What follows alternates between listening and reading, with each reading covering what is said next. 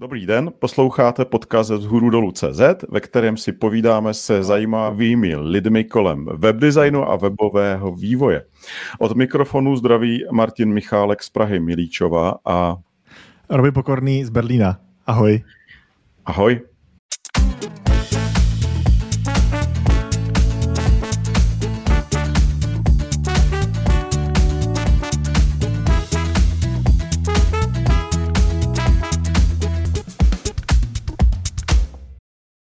Si budeme povídat o anketách State of eh, CSS a State of JS a máme tady hosta velice, velice vzácného, a, ale nejdřív dáme tradičně dva typy. Robine, připravil jsi něco? Uh, připravil jsem si, uh, protože tohle je první podcast tohohle roku, 2021, a přestože teda ECMAScript nevychází přesně 1. ledna, tak máme novou specifikaci už nějakou dobu, ECMAScript 2021. A já jsem chtěl jenom mhm. rychle projít nějaký zajímavé věci, které mi tam přijdou hezký a které doufujeme brzo uvidíme uh, v našich prohlížečích a dalších interpretech JavaScriptu. Hmm, co jsi našel? Uh, ten seznam, dneska, samozřejmě dneska se přidávají věci, které jsou takový trošku okrajový. Myslím si, že tam není nic, co by bylo velká bomba. Mě tam největší radost udělali numerické separátory. Totiž, když zapisuju číslo, tak uh, můžu najednou tam napsat potržítko kdekoliv a ten prohlížeč to interpretuje, takový to potržítko nebylo. Což je samozřejmě uh, hrozná hloupost a hrozná malinká věc, ale ten důvod je, že Uh, můžeš oddělit třeba tisíce, což je typická věc, anebo pro mě, protože já pracuji často s uh, měnama a ty měny se často hmm. ukládají jako integery pomocí uh, těch malých jednotek, jako by jsou halíře, tak hmm. chceš ukázat, kde vlastně jsou ta celá část, kde jsou ty celý eura, celý koruny uh, a mě to, hodně nám to pomohlo v tom, že se, se už nepleteš uh, já nevím, 150 korun a 15 korun a, a podobné věci. Rozumím. Takže to je třeba jedna věc, kterou jsem začal už používat a líbí se mi hodně. Uh, to, co tam je další, jsou nějaké drobnosti ohledně uh, Eh, promisů. Eh, já si víte, tak eh, JavaScript měl promise all settled a najednou tam teď bude promise any. Je to další možnosti, jak když mám víc promise, jak je kombinovat a, a reagovat na to, když se všechny, nebo jakýkoliv z nich dokončí, nebo první dokončí, nebo, nebo všechny a tak dále. Takže tam je najednou mnohem víc možností. A možná další věc, která mě třeba zajímavá, je něco, co se týče hm, takový překládání, internacionalizace a jde o to, že když mám seznam položek, tak uh, chci mít třeba a, to znamená mám tři položky, je to pepíček, toníček a mařenka. Uh, a pokud ty věci jsou dynamicky generované, tak přidávat tam tu, to A může být složitý. Uh, a tady pomocí tohoto nového list formátéru můžu dělat tady ty věci ve všech jazycích, přidávat tam A po případě nebo a nějaké další možnosti. To znamená, pokud dělám na webu, tak si myslím, že to může být zajímavé, jak vypisovat položky. Mm-hmm, mm-hmm, super. Tak, paráda. Uh, máš uh, nějaký článek, který můžeme potom přiložit uh, k podcastu, kde si lidi můžou načerpat další informace? Uh, já jsem viděl několik, podívám se, který se mi líbil nejvíc a ten přidám. Super. Tak to budeme mít. Paráda. Tak já přidám svůj tip. Uh, ty jsi mluvil o nové verzi ECMAScriptu, já budu mluvit o nové verzi Lighthouseu. Lighthouse je jeden z mála softwarů, u kterého sleduju vývoj verzí a těším se vždycky na novou, protože je to hodně důležitý nástroj pro testování uh, webu. Uh, tak v sedmé verzi uh, se trošku mění počítání, počítání rychlosti, počítání skóre, ale ne tak moc jako mezi verzí 5 a 6. A to, eh, co je zajímavé, je, že nově Lighthouse bude, bude dělat screenshoty úplně celého to, celé té stránky, nikoliv jenom prvního viewportu. A já z toho usuzuju, že pravděpodobně budou sledovat i metriky rychlostní a další, které se netýkají jenom toho prvního viewportu, což třeba na mobilech je hrozně malá plocha, ale bude se to týkat celé té stránky, což u některých metrik může docela změnit hodně uh, to počítání. Nicméně, nicméně tohle, tohle je of je, je jako podstatné. No. Pak, tam, pak jsou tam nové audity ohledně přístupnosti. Řekl bych, že ten audit je hlavně o přístupnosti, teda ta nová verze. Je o změnách v auditu přístupnosti a o změnách v auditu PVA, to znamená progresivních webových aplikací. Takže pokud vás tyhle dvě oblasti zajímají, tak tam, je, tam bude nejvíc nového. Nasazené to bude v Chromu 89, což je tuším příští verze už. Myslím, že mám 88. A a pokud vás zajímá rychlost, tak v PageSpeed Insights uh, to má být uh, do 14 dnů, což uh, já čtu do měsíce. uh, takže, uh, takže tohle za mě, tentokrát to byly opravdu typy, Robiné. Myslím si, že na sebe můžeme být uh, pišní, protože jsme to zvládli bez diskuze a prostě jsme jenom dali typy, takže od teďka už budeme dávat typy na nový, nové verze softwaru. Uh, ale pojďme, pojďme tady uh, k našemu milému hostovi. My tady dneska vítáme Rickyho Friedricha. A, ahoj, ahoj Ricky. Nazdar, já jsem Ricky Friedrich z Ládví. Ahoj Ricky. ahoj Ricky.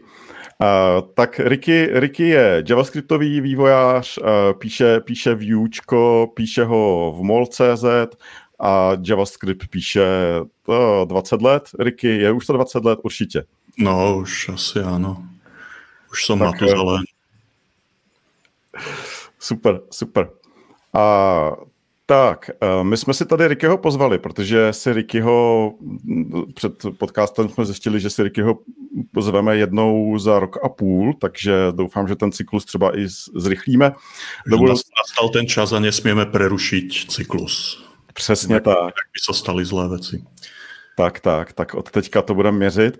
A my jsme si Rickyho pozvali, protože jsme se s Robinem chtěli podívat uh, na ankety State of CSS, State of JS, což jsou, řekl bych, stále, stále zajímavější a významnější pro, pro tu naši komunitu ankety, uh, kterých se každý rok účastní řekl bych, že dost přes 10 tisíc vývojářů z celého světa a my se um, na základě toho můžeme bavit o tom, jaké technologie uh, řekněme, rostou v popularitě, jaké technologie v popularitě naopak klesají a td. Tak uh, my to vezmeme s klukama tak nějak jako obecně, každý si k tomu něco, něco nového přidá. Uh, já asi na začátku řeknu, co zaujalo mě z těch anket, aby jsme věděli, o čem se určitě pobavíme a pak do toho ještě budeme přidávat další věci. Tak, eh, tak eh, asi začneme CSS, ty jsou takové jednodušší a možná, že s nima strávíme méně času, eh, i když to není vůbec jisté, jak za chvíli uvidíte. a kdybyste nás viděli, tak, tak víte, že se teďka tady všichni culíme. ale u CSS, u CSS je, je zajímavý velký trend, aspoň vyplývající z té ankety, a to je, to je trend atomické organizace CSS. Pokud nevíte, co to je, my k tomu za chvilku něco řekneme. Pak, pak co, mě, co mě hodně zaujalo, je, je SAS a jeho úplně geniální pozice v poměru mezi množstvím používání a spokojenosti, spokojenosti uživatelů s tím. A to jsou takové dvě zásadní věci, co mě zaujaly. A u, u toho JavaScriptu se můžeme hodně bavit o TypeScriptu. A tam, tam došlo k zajímavým posunům a máme tady uh, dva hosty, nebo uh, jednoho Robina a jednoho Rickyho, kteří se o tom můžou spolu bavit. Uh, no a pak, uh, pak tam jsou nějaké trendy u frontendových uh, javascriptových frameworků, o kterých, které taky chceme okomentovat. Tak asi tyhle, tyhle oblasti. A, a já teďka, aby jsme byli hodně konkrétní, tak přijdu k těm, k těm CSS-kům a zeptám se kluku, jestli ještě kromě těch dvou věcí, to znamená SASu a uh, atomického CSS, jestli vás tam ještě třeba něco zaujalo v té anketě. No, mě osobně tam celkom zaujala jedna věc. Je tam post CSS a tam PostCSS má takmer maximálne skóre, čo sa týka spokojnosti, satisfaction rate. A to sa mi celkom páči, pretože PostCSS je v podstate natívne CSS, akurát transpilované do toho reálne podporovaného CSS. Takže ja tam, ja tam tak trošku vidím to, že tí vývojári akoby už, um, už pomaly prestávajú potrebovať nejaké špeciálne syntaxe, nejaké špeciálne nástroje a vracajú sa späť proste k natívnemu CSS, ktoré dospieva do stavu, kedy vlastne už je použiteľné, už máte featurey, kvôli ktorým sme utekali k tým transpilovaným jazykom. To si myslím, že je pozitívny trend. Uh-huh. Já jenom, Ricky, to, to je zajímavé, to, co říkáš, a to je vždycky potřeba, to, co mi u těch letech, u toho uh, State of CSS a State of JS je vždycky trošku složitý, je uh, spokojenost proti používání. A je potřeba se dívat, že můžou být nástroje, který ty lidi, kteří je používají, jsou hodně spokojení a pak dává smysl se podívat, jestli by nebyli se spokojení taky. A pak jsou nástroje, které jsou hodně používaný a třeba mají menší spokojenost. To je otázka, co to znamená. A myslím, že to je na každém, abys to vyložil třeba u toho post CSS. Uh, eh, myslím, že to používanost je kolem méně než polovina. To znamená, jo. Mm-hmm. Robin, teraz, teraz si mi trošku vyfúkol jednu vec, ktorú som mal pripravenú, keď sa budeme baviť o buildovacích nástrojoch v JavaScripte. Já si, tohle bude asi... Presne toto povedať. Myslím, že to bude téma, který uh, bude asi rezonovat celý tady tím dílem. Já jsem chtěl říct jednu věc, to, co zaujalo mě. Uh, za prvý teda, Martine, já jsem koukal, že uh, uh, State of CSS vyplnilo asi 11 000 lidí mm-hmm. a víc než 60% z nich uh, se označilo za experty v CSS. Uh, což je na mě trošku, přišlo mi to trošku zajímavý. Tím neříkám, že, mm-hmm. že to je špatně nebo něco takového, jenom že to bylo zajímavé. To znamená, možná to jsou jenom lidi, kteří jsou skutečně experti v CSS a ty, kteří jsou hodně nespokojení, to ani nevyplňují. Uh, a e, pak teda to, co jsi říkal ty, to se mi líbilo, že půjdeme nejdřív na CSS, protože to je to jednodušší nebo něco takového. Eh, myslím, Aha, že to bylo tričko, eh, nápis na tričko, který bychom měli prodávat, tady z dolů. CSS jsou ty jednodušší. Přesně tak. Je to jenom frontend, jsou to jenom CSS. jo. Uh, tak, tak mě tam, mě tam jak hrozně moc zaujala ta pozice toho SASu. Jo? Uh, tam, tam, tam je vidět, že je vlastně na maximu, uh, skoro na maximu, skoro na 100% používání uh, mezi lidmi a je hodně vysoko, co se týká spokojenosti, až někde u 90%. To si myslím, že že u JavaScriptu se snad nikde nestalo, ale jo, tam se některé, některé taky tomu blíží. K tomu se ještě dostaneme. Uh, ale, ale uh, já jsem si samozřejmě vždycky s úsměvem si vzpomenu, uh, že jsme dělali uh, první frontendisty, první meetup frontendistů jsme dělali o, uh, o preprocesorech a hrozně jsme se tam obrazně mlátili o to, jestli je lepší SAS, LES anebo Stylus. A tady, tady je krásně vidět, že ten SAS to, to vyhrál. Ono to bylo patrné už uh, vlastně hrozně uh, docela dost let zpátky, že to asi vyhraje, ale, ale teďka je to, je to už jasný, už to můžeme skonstatovat. Uh, určitě, určitě Martin, uh, ja mám taký dotaz, pretože ty do toho určite budeš vedieť lepšie. Uh, aký je dôvod, že to vyhral práve SAS? Ako boli to, ja neviem, featurey, výkon alebo nejaké compatibility? Čo, čo abych, prevážil? Abych, uh, SAS byl od jak živá daleko více programátorský orientovaný. Jo? Když to tak řeknu, je to, je, to, uh, je to věc, ve které nebyl problém napsat uh, mixin, funkci, jsou tam pole dneska, dají se tam dělat cykly. V, v preprocesoru jako les, který já jsem původně používal a který jsem onehdá na, na těch frontendistech před mnoha lety hájil, tak, eh, tak tohle, tohle možné úplně nebylo a pokud ano, tak to bylo komplikované. Já si vzpomínám, že jsem koukal do zdrojáku tehdy velice populárního o, rozšíření od českých kluků, kteří pak začali dělat Avocode. Jmenoval se tuším Leshead a byl, byla to vlastně sada mixinů na CSS3 vlastnosti. A jak když jsem se koukal do toho zdrojáku, jak mají napsané ty složitý věci, které oni potřebovali, aby nám to renderovalo, to, generovalo ten správný kód, tak jsem se zhrozil a v tu chvíli jsem přestal tomu lesu věřit, jo, protože vě, eh, vlastně věci, které potřebuješ na, na eh, zpracovávání CSS u většího webu, věci, e, které potřebuje Bootstrap jako framework, tak, e, tak tam prakticky nešly dobře udělat. E, Stylus tohle měl líp vyřešené, ale zase měl od jak živá menší uživatelskou bázi.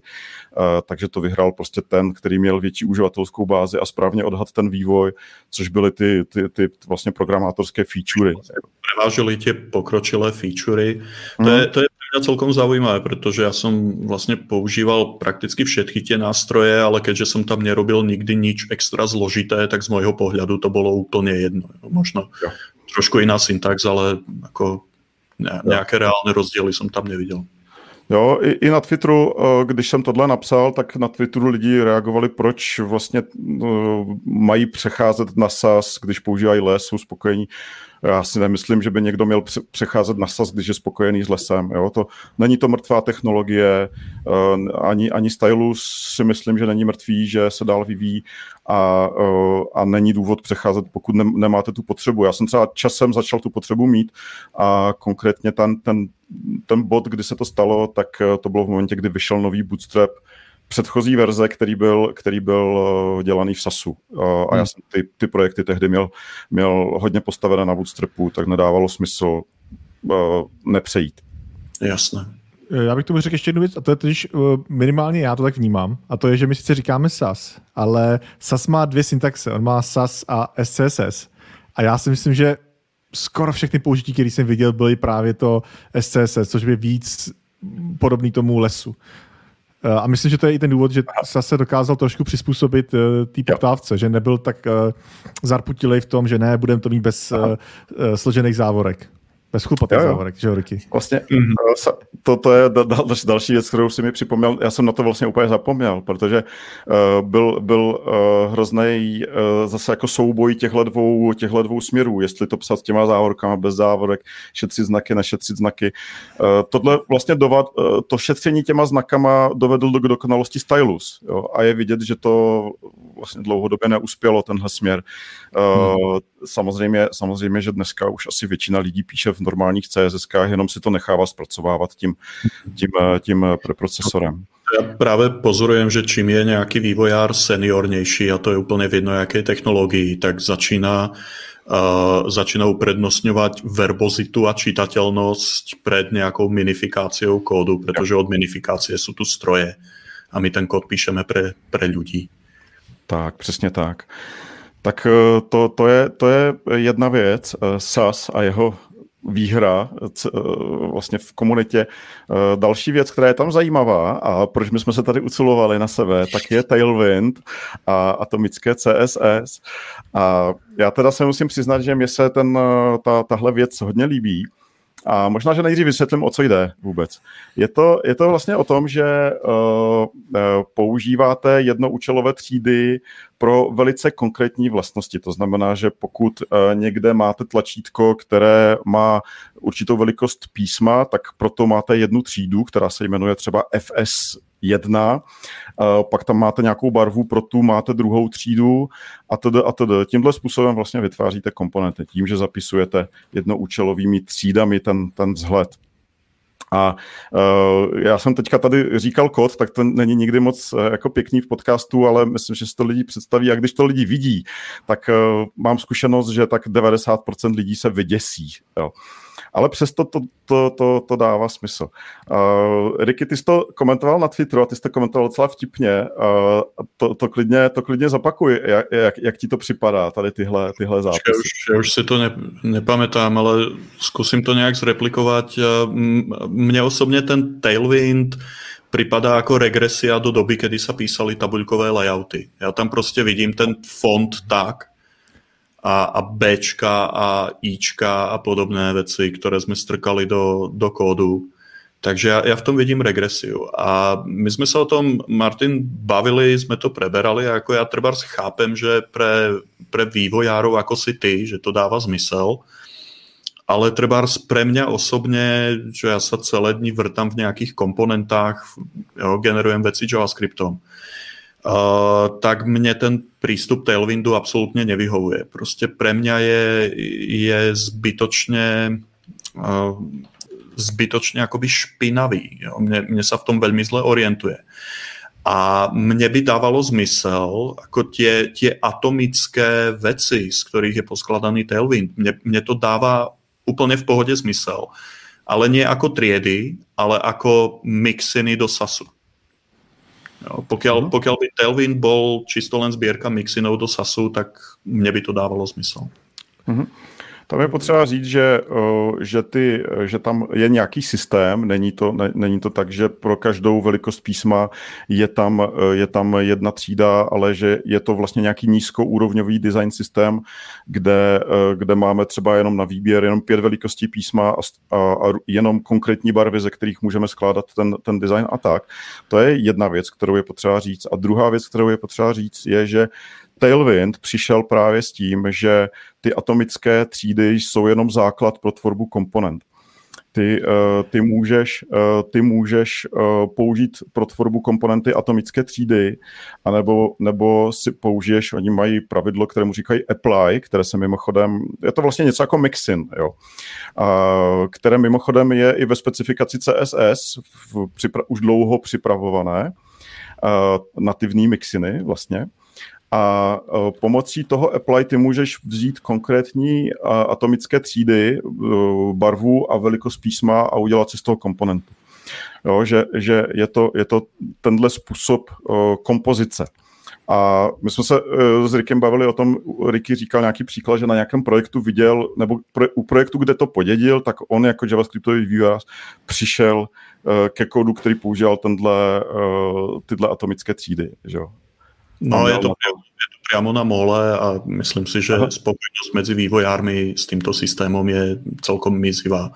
Jo, takže ako ne, nie je to priamo Tailwind, je to veľmi podobné, je to prakticky to isté. Hmm. Ako, ako komponentovému vývojárovi sa mi s tým pracuje extrémne zle. V podstate to prepisujeme, snažíme sa to dostať preč.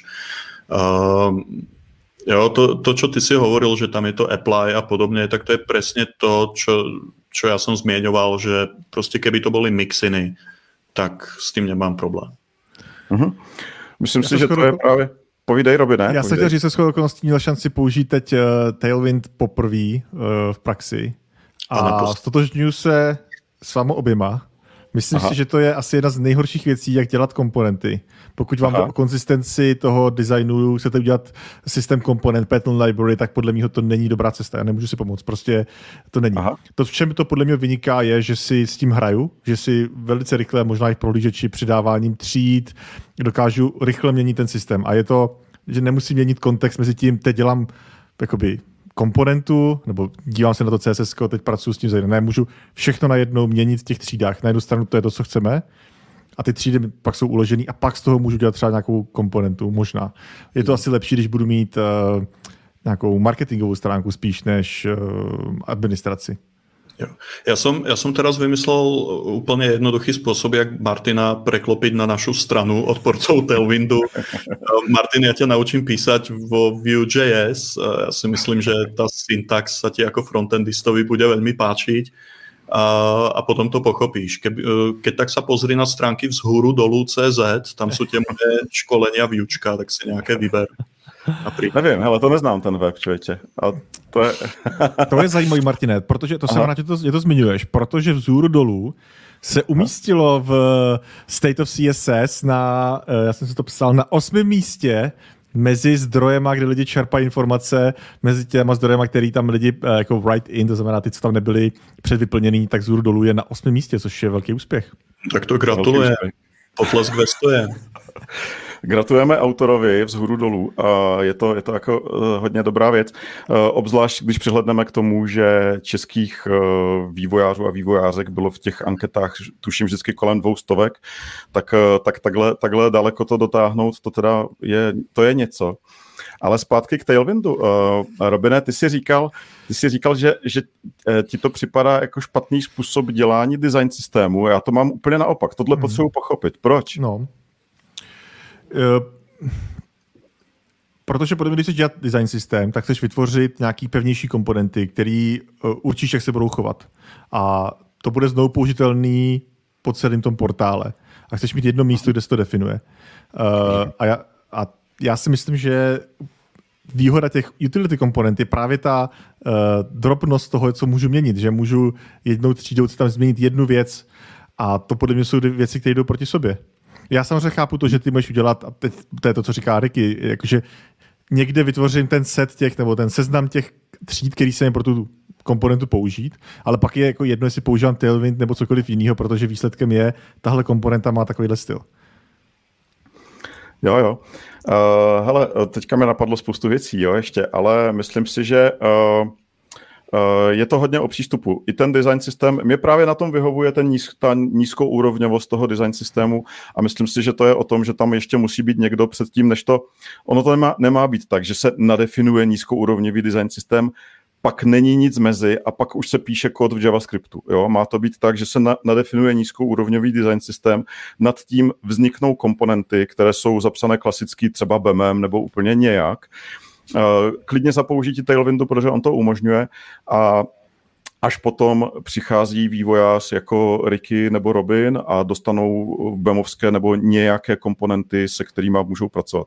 Protože přesně, přesně když mi Ricky řekl, hele, já jsem tam viděl uh, v tom kódu ty, uh, ty ty utility a teďka jsem se pokouš, pokoušel zorientovat, co to je za komponentu, tak je jasný, že tady to prostě bude selhávat. To je, potřeba... to je presne, no, ale vlastně to, to, čo hovoríš, je presne to, čo ja. Akurát trošičku problém vidím v tom, že všetci, ktorí hovoria o Tailwinde, tak ukazujú ten class nameový maglajs, ten guláš uh-huh. a neukážu potom ten výsledok, ktorý si teraz zmienil a dokonca aj keď sa pozriem na oficiálnu dokumentáciu Tailwindu, jak tam majú taký pekný animovaný GIF, alebo čo to je, jak, jak ja, ja. vstupne robia ten design, tak presne ukazujú ten maglajs. Jo? A to je, to je asi ten problém. Jo, že, jo, jo. že je to prezentované, neviem, zlé, alebo že tam, že tam prostě chýba ten, ten medzikrok, který v tom robí poriadok. Mm-hmm. Ony, ty, ony ty atomické třídy mají svoje použití, ale řekněme, že ten základ mají být ty komponenty pořád a mě to taky překvapilo. Jinak eh, mimochodem Tailwind má hrozně hezky udělaný eh, web, je takový hrozně interaktivní a jako zapůsobilo to na mě, ale přesně tohle mi tam chybělo. Říkal jsem si, proč tam neukazují to poskládání do těch komponent. To by, přesvědčilo Rickyho i Robena, aby do toho šli. Ale to je zase, to je u věcí, kde chceš mít tu znovu použitelnost. To použití, který jsem měl já, že jsem udělal uh, kalkulačku de facto a mm-hmm. tam mi naopak právě vyhoval to, že jsem v jednom souboru, kde mám ten Maglice, ale je to mm, interní tool, nebo ne tak často používaný tool, nepotřebuju tam tu uh, věc, že to budu upravovat, nepotřebuju konzistenci a byl jsem schopen velice rychle vytvořit že bych velice pěkný kalkulátor, který je na webu, všichni jsou s tím spokojení a kdybych to měl dělat s Bootstrapem, tak si myslím, že s tím budu mít mnohem víc práce, protože tak. musím najít ty komponenty. Občas chci, abych tam byla ta mezera prostě nějaká jinde. To znamená, je to víc takový designový. Přesně. A je to, ty si řekl, eh, komponenta, která se jinde neopakuje a to je přesně ono. Já to sám používám na zhůru důl, nepoužívám tam Tailwind, ale používám tam nějaký vlastní systém a eh, je, často přijdeš na to, že ty komponenty jsou unikátní, už se ti nebudou nikde opakovat. Vlastně máš problém to pojmenovat. Že? A když máš problém to pojmenovat, tak to znamená, že to asi bude případ pro utility. Ale aby jsme u toho, pánové, nestratili hodně času, uh, bylo to zajímavé, ta diskuze, ještě bychom mohli pokračovat. Uh, Ricky, počkej, to ještě máme určitě nějaký typy, ne? Ricky, máš ještě něco, tě zaujalo v CSS-kách? Nebo, nebo... CSS-kách, no já se přiznám, že já v těch CSS-kách jako nerobím žádné nějaké extra pokročilé věci.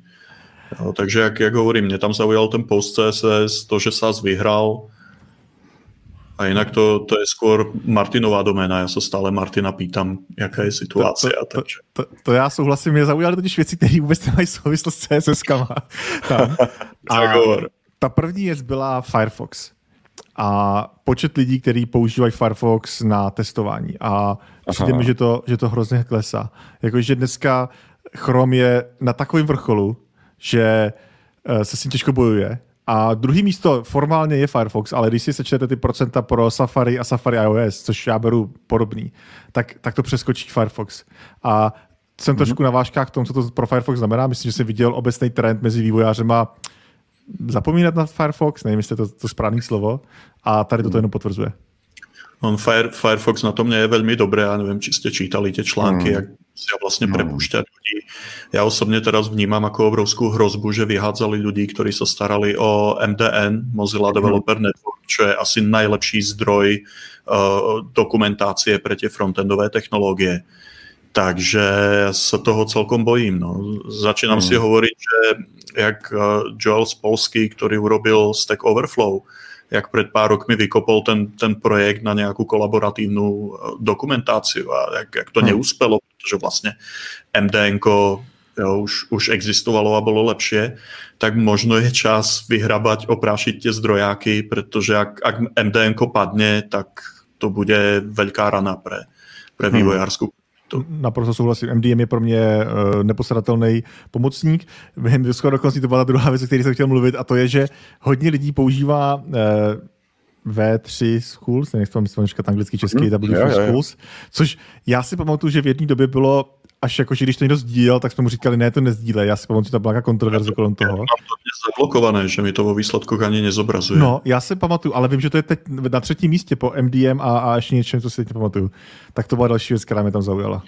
No, historicky, ja ne, teda neviem, jak je to teraz, lebo ja mám V3 Schools zablokované, ale historicky to bolo tak, že V3 Schools malo oveľa lepšie SEO než dokumentáciu. Ano. Kvôli tomu nabrali tu, tu popularitu. To, to, No. A je to tak pořád, protože já cokoliv googlím kolem JavaScriptu, tak mi to vyskakuje na prvních místech a samozřejmě, že to používám, ale tohle samozřejmě z podcastu potom vystřihneme.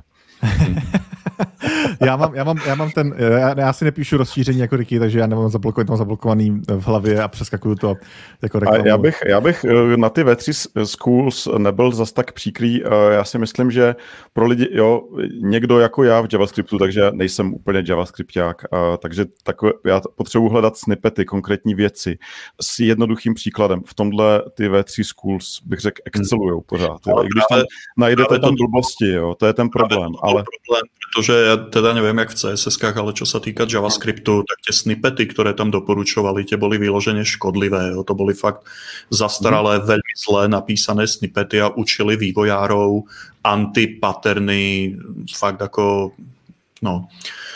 Já si ukrutím hlavu, ale o touto podcastu nemá takový smysl, tak to musím říct, jo. souhlasím. Jasně, jo, má to svoje, má to svoje uh, pro, pl, uh, proti. Já jsem uh, zrovna minulý týden jsem uh, na tom webu byl a to, co jsem tam viděl, bylo poměrně v pohodě. Uh, až mě to mile překvapilo. Takže tře- buď se mění časy, nebo jsem měl zrovna štěstí, ale jinak samozřejmě je to... Robíme revalu, eva, e, e, e, e, revaluáciu. Aha. Možno, že to odblokujem, ale přiznám se, že tomu velmi neverím. Hmm. Tak odbočili jsme až k takové exotice jako V3 Schools, to je už velká věc tady pro podcast. Máte ještě něco k CSS, nebo jdeme konečně na ten JavaScript? Já, já musíme na JavaScript, ale já poslední věc, a to je, a to no. je to, co jsi říkal Ricky, já už CSS tolik nedělám uh, a ono mi to na konci ukázalo procento znalostí o CSS.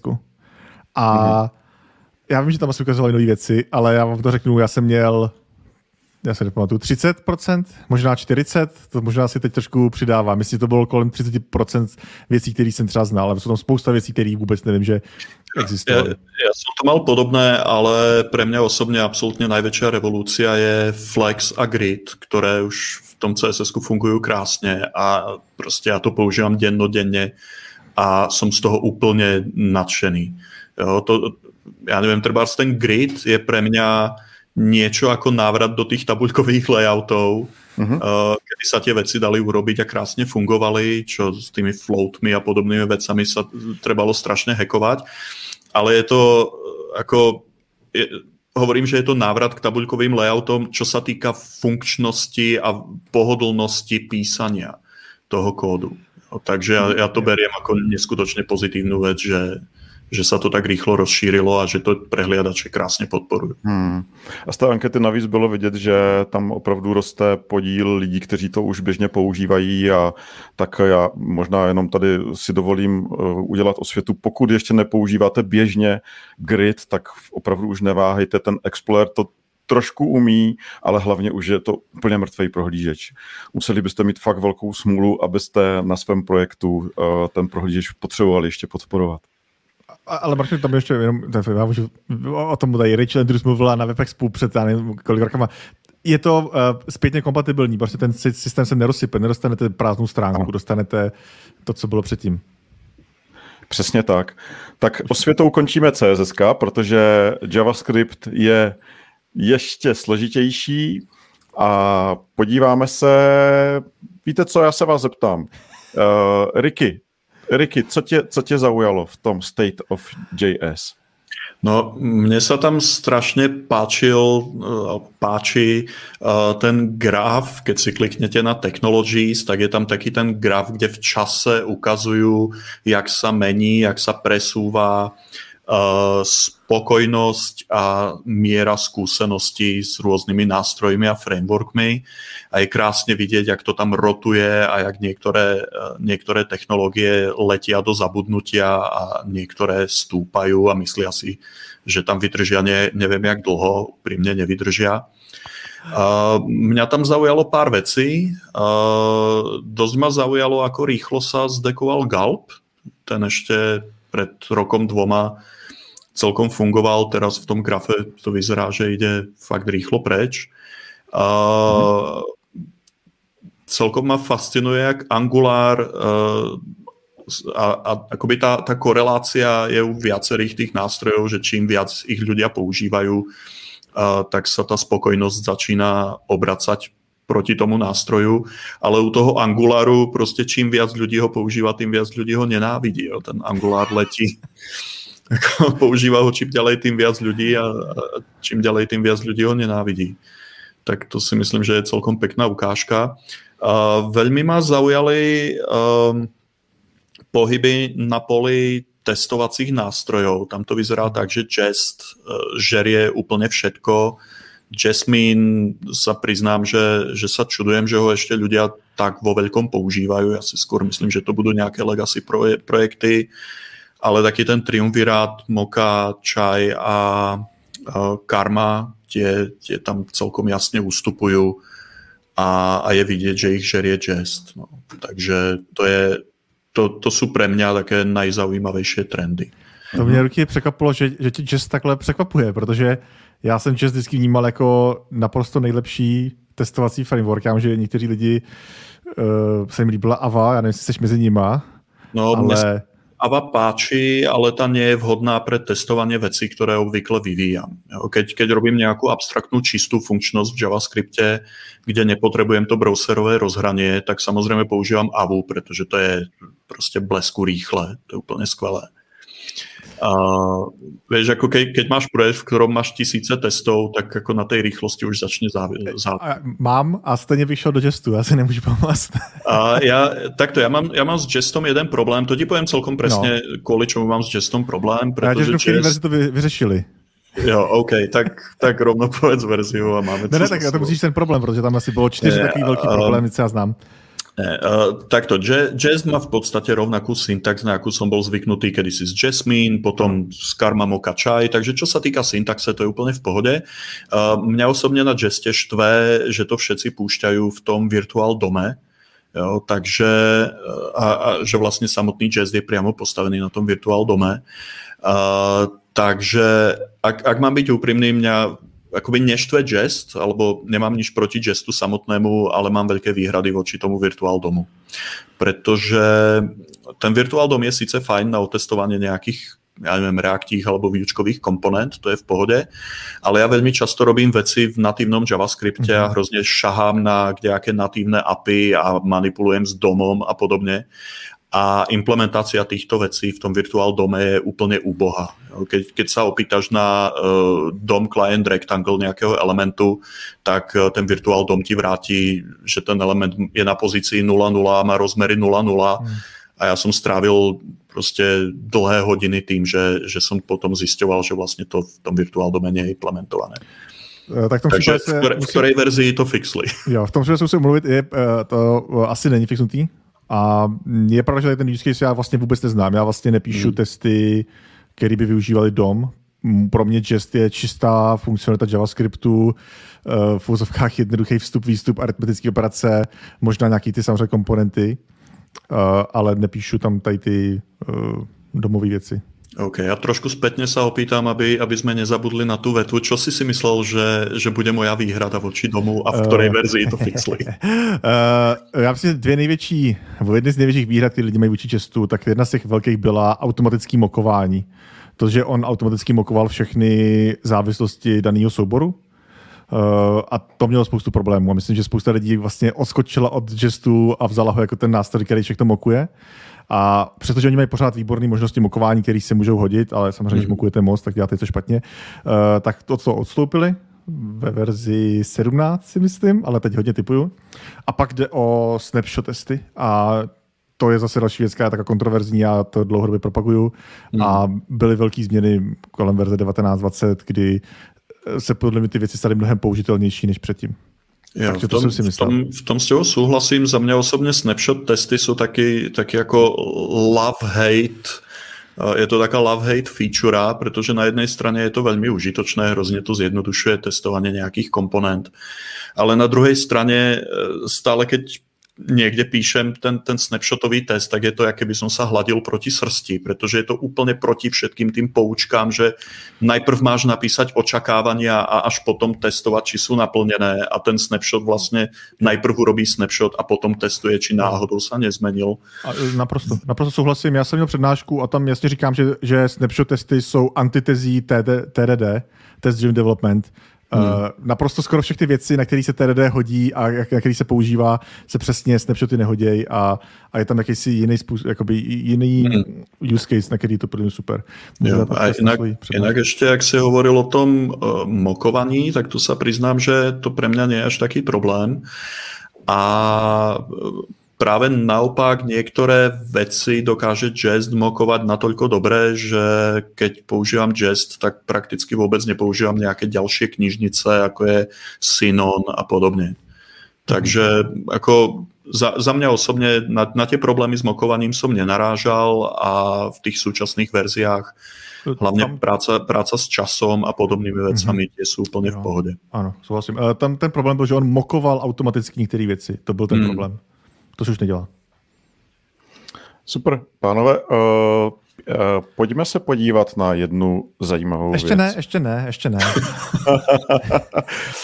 Uh, co ještě chceš, Robine? Já, uh, já jsem neměl šanci tady, já mám napsané věci, které zaujaly mě tady v tom nás krásným grafu, protože ten graf to je de facto, kvůli čemu se dělá hmm. ten celý uh, průzkum a ten ostatní věci jsem to jenom prolí, ten graf je nejdůležitější. Uh, Přesně tak, povídej. Já bych tam viděl pár věcí, ta jedna věc, o které si budeme za chvilku. Uh, a pak dalších pár trvale rostou a docela, ne jako, že si tam někde na nějakým malinkatým uh, prostůrku rostou, ale že rostou docela dost. No. Ta jedna no. věc je trošku skrytá a to je Next.js. Ta je v takovémto miglajzi vpravo dole. No, vidím. Ale je vidět, že poměrně roste. A to je i věc, kterou já vidím, uh, jak si v komunitě, o tom, jak se o tom mluví, tak Next.js je dneska jeden z hlavních frameworků, jak vlastně se vytvářejí i reaktní aplikace, s tím, že on umí samozřejmě mnohem víc. A tam očekávám, že to ještě poroste, to je hodně zajímavá věc, kterou sledovat. A pak je tam Storybook, uh, taky někde tam uh, schovaný. Jo, jo. Podobně a... jako Next. Ano, a taky, ano, vlastně podobně, jenom dokonce ještě rychleji roste. A... Já jenom upřesním, že je aktuálně používaný zhruba odhadem 40% lidí z té, z té hmm. ankety, jo, podle pozice v tom grafu, oba, oba, oba dva ty nástroje. Což u, u třeba u Nextu mě to docela překvapuje, to je docela jako velké číslo, hmm. u Storybooku až tak ne, a, ale povídej Robine dál. Uh, jo, uh, Počkej, ešte, ešte ak môžem k týmto veciam. Mm. Ja som veľmi rád, že, že to Robin zmienil a ja to vidím z trošičku inej perspektívy, pretože ja vlastne sa pohybujem vo Vue.js ekosystéme a tam je to celkom podobné. Vo, vo Vue.js je Nuxt, jo, nie, nie Next, mm. ale Nuxt, čo je viac menej to isté, je to nejaký framework mm. ešte postavený nad, nad Vuečkom. Uh, ja by som skoro povedal, že ten Next a Next uh, je niečo ako jQuery pre, uh, pre React alebo jQuery pre Vuečko. Uh, takže to, to isté je aj, aj vo Vuečkovom ekosystéme. A uh, jak si zmieňoval ten Storybook, tak mm-hmm. uh, tam je jedna úplne super vec, totiž to vyšla nová verzia, myslím, že to je šestka, nie som si celkom istý, aká je tá najnovšia, buď 5 alebo šestka. To je jedno, prostě naj, najaktuálnejšia verzia. A uh, on ten storybook pôvodne bol čisto pre React a oni, ako síce sa to dalo používať aj s inými frameworkmi, ale trebalo to hrozne lámať cez koleno a pridávať tam nejaké middleware, vrstvy, nebolo to zdokumentované. V tej aktuálnej verzii úplne vynikajúco jednak to zdokumentovali, a jednak urobili out of the box podporu pre, pre spoustu dalších frameworkov, takže například pre Vuečko je to jo, takto lusknutím prstu to máte mm-hmm. rozbehané a zmena, která mě osobně dost nadchla, je, že tie stories v storybooku už se nemusia písať jako jednotlivé tie stories, ale dajú sa písať eh, v MDX formáte. Čo v podstate znamená Markdown, do ktorého sa dá vkladať vyložene funkčný kód e, s ukážkami Aha. tých komponent. A to je niečo, čo, čo mne osobne hrozne sedí, pretože je to také ako ľudské, dá sa tam krásne popísať kontext, jo, dá, dá sa to uviezť do súvislostí. Uh-huh. To, to je mám, uh... rozhodne krok vpred. Určitě tady máme pár posluchačů, kteří neznají Storybook. Dokážete říct ve větě, o co jde? Já to vnímám jako systém na tvorbu design systému, pattern library. Jo? Ne, nejenom. Já myslím, že ten základní věc je, že můžu ukázat komponentu v různých stavech najednou a zobrazit si, jak vizuálně vypadá. Uh-huh. A, a interaktivně s ňou můžeš a, nějak manipulovat. Uh-huh. Ano v různých stavech, pro počátečních stavech, Mm-hmm. I pro testování a vývoj teoretické komponenty. Ano, ano. Je to, je to dobré na testovanie, kde vlastne si to človek môže veľmi rýchlo a pohodlne naklikať a pozrieť v rôznych stavoch a ja napríklad Storybook celkom rád používam pri vývoji, uh-huh. že ako namiesto toho, aby som dával Alt-Tab a Control, Control R, tak vlastne mám otvorený ten storybook, mám tam niekoľko variant tej komponenty a okamžite vidím, že sa mi niečo nerozbilo. Mm-hmm. Je to testování, dokumentace, všechno najednou. Jo, jo. O, jestli možná si vzpomenete na pojem Pattern Lab, Pattern Lab o, od, od Breda Frosta, hrozně už starý dneska, myslím si, že už asi ani nevyvíjí, ale já jsem tohle přesně měl s tím Pattern Labem, když jsem dělal hmm. nějaké větší weby v té době, tak vyvíjel jsem v Pattern Labu, hrozně mě to bavilo. O, to, jo, to, to, to, vlastně tohle, tohle jsou no. super, super nástroje. Trenavitá interaktivita. Následovník. Uh-huh, uh-huh, uh-huh. Super. Robin chtěl ještě něco říct, myslím, jo, k tomu mám, mám grafiku. No, ano, k tomu grafiku. Já jenom chci říct, že jsem našel pět technologií na tom grafu, který ani jednou nestratili ani na jedné ose. A jsou tam nějakou aspoň delší dobu. Já vím, že to teď jsem trošku komplikovaný, ale podle mě to jsou ty největší hvězdy tady toho světa. Je to to, o čem se bude bavit za chvilku. Pak je to ten Next.js, Storybook, Jest a Express. Všechny ostatní věci, technologie, ať už jsou velký nebo malý, uh, je potkal nějaká, nějaký propad, ať už popularity, anebo používání. A já tady to chci taky použít k tomu, že právě jedna z těch věcí, která tam trošku padá a až trošku moc strmě na můj vkus, je Elm, eh, který já pořád považuji za úžasný jazyk ale mm-hmm. nepoužívám ho na pra- v praxi a vlastně jsem už trošku přestal sledovat jeho vývoj, ale myslím si, že eh, Elm je jedna z těch věcí, které mě naučili asi nejvíc tady z toho, co tady eh, je, je zobrazený. Aha. Super. Tak a ty jsi mluvil o věci, o které se budeme za chvilku bavit. My jsme před deseti minutami zmínili něco, o čem se chceme bavit a na začátku jsme zmínili taky něco, o čem se chceme bavit. A já teda uh, můžu, aby jsme se z toho vyvlíkli, že to teda jako je moje práce, tak já zdravím eh, Tomáše Kouta, našeho posluchače, který nám napsal, že by bylo fajn, aby Robin a Ricky trošku diskutovali o TypeScriptu. Tak tím toto plníme. A já to jenom uvedu tím, že uh, TypeScript, uh, nebo víš co, Robine, uh, mohl bys to okomentovat, ten, ten vývoj toho TypeScriptu na tom grafu? Uh, můžu. Takže jedná se o tom, co se bude bavit i TypeScript, to je trošku kontroverzní, ale jenom na tom grafu, když se díváme na ten posun, tak to je věc, která je teď skoro nejvíc pravo, skoro nejvíc nahoře, to znamená skoro největší počet používání a skoro největší spokojenost. Myslím, že ve spokojenosti to je Myslím, že v obou věcech to asi druhý nebo možná třetí, čtvrtý. Je to eh, skoro SAS pro JavaScript. Je to, je to skoro jako SAS. A je to jedna z těch mála věcí, které se do té pozice dostávají a nepadají. Uh, používání roste, spokojenost roste. Uh, já trošku rozumím proč. Uh, a uh, Myslím si, že spousta lidí nemá na TypeScript asi dobrý názor a myslím, že některý asi uslyšíme. A pokud chcete slyšet víc názorů o tom, proč třeba použít TypeScript, tak já tady udělám malej, uh, malou pozvánku. Budou frontendisti v únoru, jestli se ne, nemýlim, Aha, budou, no. na téma na téma TypeScript. To znamená, já teď eh, nemůžu najít tu pozvánku, přidáme ji určitě k tomu eh, videu hmm. a já tam budu malou přednášku o tom, proč já používám TypeScript. No, ale tak dobře, tak ale aby jsme z toho úplně neutekli, protože uh, se blížíme k tomu zajímavému bodu, kdy se konečně budeme bavit o tom, co s celou dobu slibujeme. Tak uh, Rob, já to vysvětlím. Robin TypeScript používá, Ricky TypeScript nepoužívá. Ricky, proč nepoužíváš TypeScript? Um, my jsme se o tom bavili nedávno s kolegami práci kolegovia, alebo bola tam partička kolegov, ktorí sa snažili ten TypeScript pretlačiť úplne všade. A keď som sa ich pýtal, čo nám to prinesie, aký problém to vyrieši, tak hovoril, no to je predsa úplne skvelé, to by bola škoda, keby sme nevyužívali tie výhody, ktoré TypeScript prináša. Ja som sa pýtal, OK, ale čo je to za výhody? Skúste mi dať nejaký príklad a oni furt len mleli dookola, že je to proste skvelé. Jo.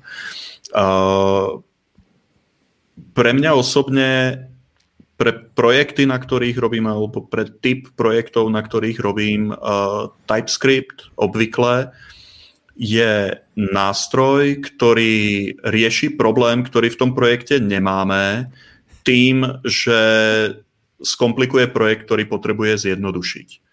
Jo, je, to, je to nesprávny nástroj na, na nesprávny problém.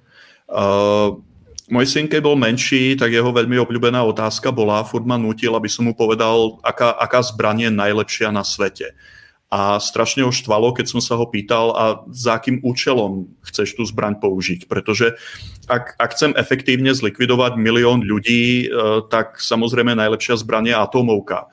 Keď chcem zlikvidovať jedného človeka čo najmenej nápadne, tak je to struna od piana. Tak teraz čo je lepšie, struna od piana alebo tá atomovka?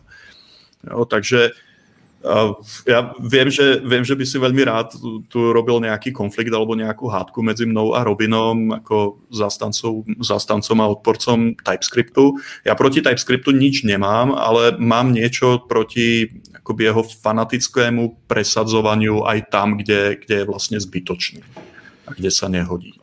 Fú, možno, uh... možno je to tým, že viem, jak funguje coercion v JavaScripte, že, že mi to připadá Jo, jo uh, to, to, to je jedna z věcí. Já jsem neměl TypeScript rád.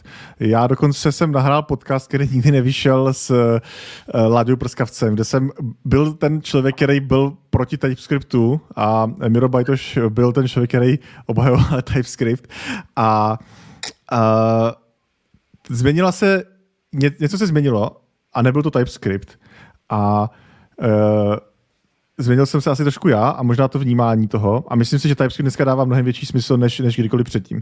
A proč o tom mluvím, je, že JavaScript je strašný jazyk, uh, jakože je hrozný. Uh, tam je takových věcí, které jsou divné. My tady s Sirkem možná známe nějaký divné věci a víme, proč občas chlupatý závorky dělají něco a občas něco jiného. A Uh, víme, jak funguje coercion a proč plus operátor občas dělá takové věci, občas jiné věci. Ale uh, i tak, když pracuji na těch uh, tisících řádcích kvalitního kódu JavaScriptu, uh, tak já nemůžu mít v hlavě všechno.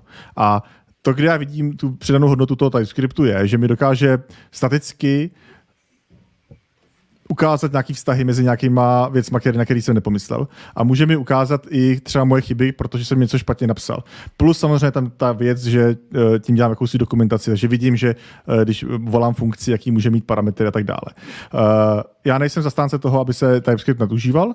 Pro mě je to právě hlavně pro ty kontrakty těch hlavně funkcí nebo tříd, kde si definuji ty kontrakty, co to má být a pokud používám jako knihovnu, tak chci, a, a vím, že má uh, TypeScript typy někde, tak ji okamžitě nainstaluji a mám mnohem větší důvěru v to, že to, co napíšu, dává smysl, nemusím se dívat a často do, uh, mimo kód a mám pocit, že jsem mnohem efektivnější jako vývojář. Hmm.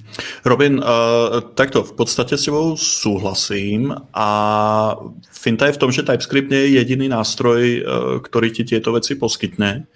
Ja osobne napríklad uh, ako veľmi dôkladne uh, komentujem alebo dokumentujem svoj kód cez JSDoc a to, to mi dáva presne tie veci, ktoré jo, by, mi, by mi asi dával aj TypeScript. Takže čo sa týka nejakého typovania a dokumentácie, tak to je na to. A v poslednej dobe som robil pár nejakých uh, knižničiek a myslím, že nová verzia TypeScriptu vie vygenerovať tie typové definície, alebo aspoň ja som to použil, jo, vie, to, vie to vygenerovať uh, aj z toho JS doku. Takže prostě asi furt v kľude píšem ten svoj JavaScript, mám ho zdokumentovaný, mám ho otypovaný a keď niečo exportujem, aby to bolo zdieľateľné, tak uh, si tie TypeScriptové definície To případě ale ty používáš TypeScript. To, je, ne, ne, toto je pro mě používání TypeScriptu. Jakože to, že ty používáš nějakou alternativní syntaxi, uh, já, já nechci zastánce toho, že tam musíš používat nějaký, za prvý teda, eh, ta JSDoc má jistý omezení, který hmm. se špatně obchází, ale to, to je ono, jakože jo, já, ale uh, přicházíš o spoustu jiných věcí, které můžeš mít, pokud bys používal plný TypeScript. A a jak už říkám, celý vtip je v tom, jako JavaScript je taky strašně špatný jazyk, ale ta jeho velká výhoda je jeho používanost. A to, co se povedlo Microsoftu, je, že dokázal ukázat, že TypeScript je ta věc, jak je pokračovat, udělal proto skvělý nástroj a proto vyhrál, ne proto, že byl lepší, uh, byl dokonce horší. Jakože já jsem velký zastánce, nebo byl velký zastánce Flow, který byl lepší v typování, byl chytřejší uh, uh, a byl hlavně, a to, jsem, to mi v původní době se líbilo nejvíc, byl jenom ty typy přispěl z JavaScriptu a přidal typy. A TypeScript z začátku byl, co, máme najednou třídy a umíme je transpilovat do uh, uh, ES5. To už nikoho nezajímá. Vlastně dneska se ten uh, rozdíl mezi tím moderním JavaScriptem a TypeScriptem je vlastně asi dvě věci, které v TypeScriptu jsou a v JavaScriptu nejsou, ale není to důležitý. Uh, to důležité je ty, jsou ty typy, to, že se to používá a to, že ty projekty uh, generují ty typové definice, které pak můžu používat. No OK, tak to vidíš, tak žádný konflikt nebude, TypeScript používám. Sice, sice nějakou zmršenou alternativnou syntax, ale je to tam. Pánové, jsem Ty, TypeScript vyhrál.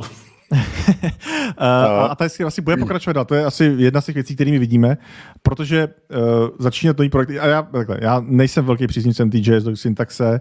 Uh, a já vím, že uh, Reky si připravoval půdu před půl hodinou, když říkal, že seniorní vývojáři preferují uh, verbozitu a s tím já souhlasím, ale myslím si, že je tam je, jakási se hranice, kterou když překročíš, tak uh, ztrácíš spoustu efektivity. A pro mě ten JS Doc už je za tu hranicí. Hmm. Super. Tak, eh, tak já vám děkuju. To myslím si, že, by, že to bylo zajímavé i teda pro mě, eh, který nedávno ještě googlil snippety na V3 Schools. Já jsem si z toho odnesl, že, mm, že je to věc, která může pomáhat někomu, kdo eh, je v JavaScriptu, já nevím, relativně nový, není zvyklý dělat, dělat věci, které je zvyklý dělat Ricky, tak, tak to TypeScript může, může trošku řešit za něj. Ne, úplně, ne, přesně. Robine, dospecifikuješ mě. To si nejsem celkom jistý. No, Aha, já, povídej, to, tohle povídej, asi no. není ta správná věc. Já si dokonce myslím, že uh, může zachránit spoustu věcí, které nevíš, proč máš nějakou chybu, asi se to může stát, že tam, mm-hmm. nevím, sčítáš číslo a string a výsledkem je string a ty si myslíš, že dostaneš číslo nebo obráceně, já nevím. Uh, ale nevím, myslím si, že ta výhoda pro mě pořád je, že popisuje, jakože to je víc to, jako ta dokumentační část toho, že popisuje ty vztahy mezi jednotlivými částma. A pro mě jakoby vývojáře, který pracuje v jednom monorepu, kde máme uh, stovky lidí, kteří na tom pracují a tisíce komponent, tak je důležité vědět, jak ty věci jsou a pokud upgradeu, tak já chci vědět, že jsem, že jsem nebo refaktoruju, takže jsem šáhnu na všechny místa, kam jsem měl šáhnout. Mm-hmm. Super tak zdá se, že Ricky souhlasí, uh, nic nenamítá, tak myslím si, že uh, tuhle část, tuhle část můžeme, uh, můžeme opustit. Na druhou stranu nevím, jestli vůbec otevřeme další část, protože máme 57 minut, když se tak koukám.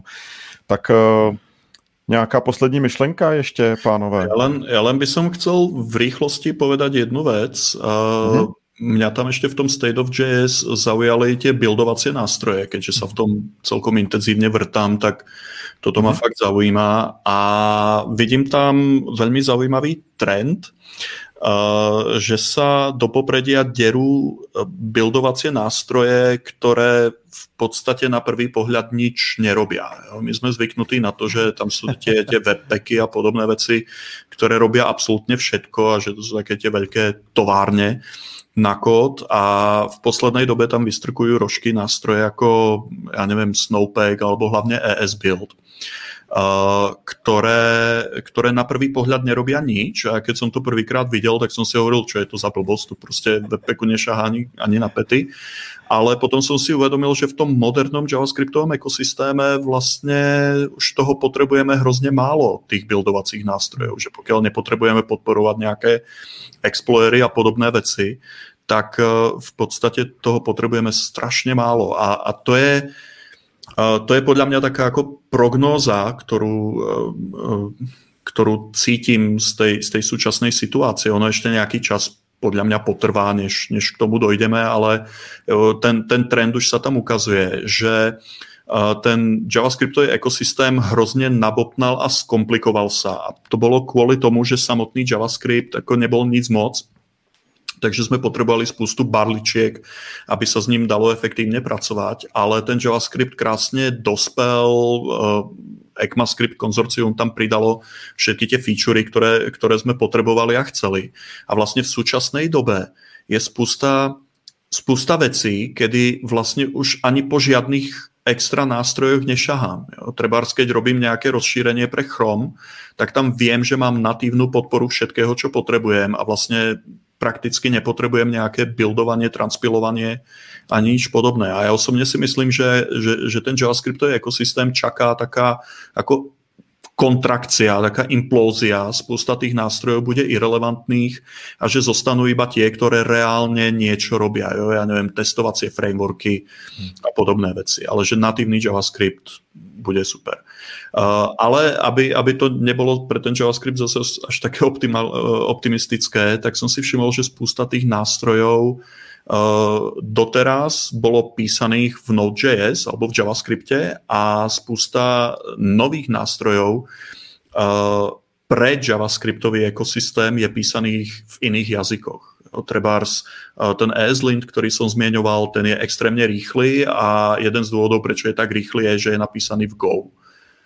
Takže to, to tiež vidím ako celkom zaujímavý trend, jak, jak som už kedysi predvídal, že každý vývojár si ten kód bude písať v čom chce, čomu vyhovuje a JavaScript bude iba kompilačný target, tak si myslím, že jsme, jsme o pol kroka smerom k tomu.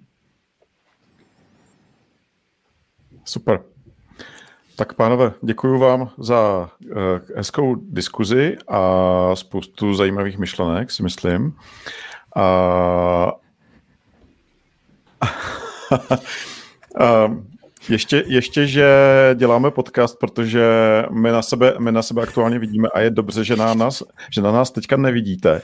Uh, tak, pojďme uh, se dostat opravdu k závěru. Je to chtěli bychom vás ještě pozvat někam.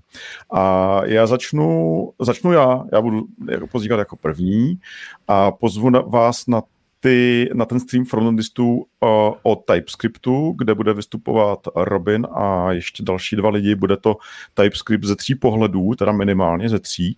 A ten stream uh, bude na známých kanálech uh, jako YouTube a spol 10.2. Takže zveme vás tímto na ještě hlubší pokecání uh, o uh, TypeScriptu. No a ještě vás na něco chtěl pozvat Ricky. Tak Ricky, Jo, eh, já zase budem vystupovat na nějaké konferenci, tak si chcem urobit trošičku promo. Eh, o pár týždňov eh, bude konferencia JS Days, kterou organizuje GoPass. Tak informace najdete na conferences.gopass.cz. Bude to dvojdňová online konferencia o, o JavaScripte a o veciach okolo toho. Já tam budem mať prednášku o, o tom, ako Vue 3 rieši reaktívne data. Hľadal som nejakú tému, ktorá by bola o Vue, ale ktorá by zaujímala aj iných vývojárov, takže nic sa nebojte, nebudem tlačiť Vue, len budem ukazovať, jak tam veci na pozadí fungujú a jak by ste sa mohli inšpirovať. Ale okrem mňa tam budú aj nejakí zaujímaví rečníci, takže napríklad Dan Steigerwald tam bude hovoriť o TypeScripte, tak určite aj Robin si príde na svoje. Super. Uh... Dobře, tak, eh, tak jo. Uh, tak Ricky, děkujeme ti, že jsi byl dneska host, naším hostem, bylo to hodně zajímavé. Díky moc za pozvání. Uh, myslím si, že další bychom mohli dát dřív než za rok a půl. Na druhou stranu ten cyklus je tak, uh, tak symbolický, že uh, to snad ani jinak nejde. Uh, tak Ricky, díky. Tak díky, díky moc. Čau tě. Ahoj. Tak děkujeme, že jste nás poslouchali a těšíme se naslyšenou u dalších epizod podcastu ze zhůru dolů CZ. Od mikrofonu vás zdraví uh, Martin Michálek a Robin Pokorný. Ahoj. Ahoj.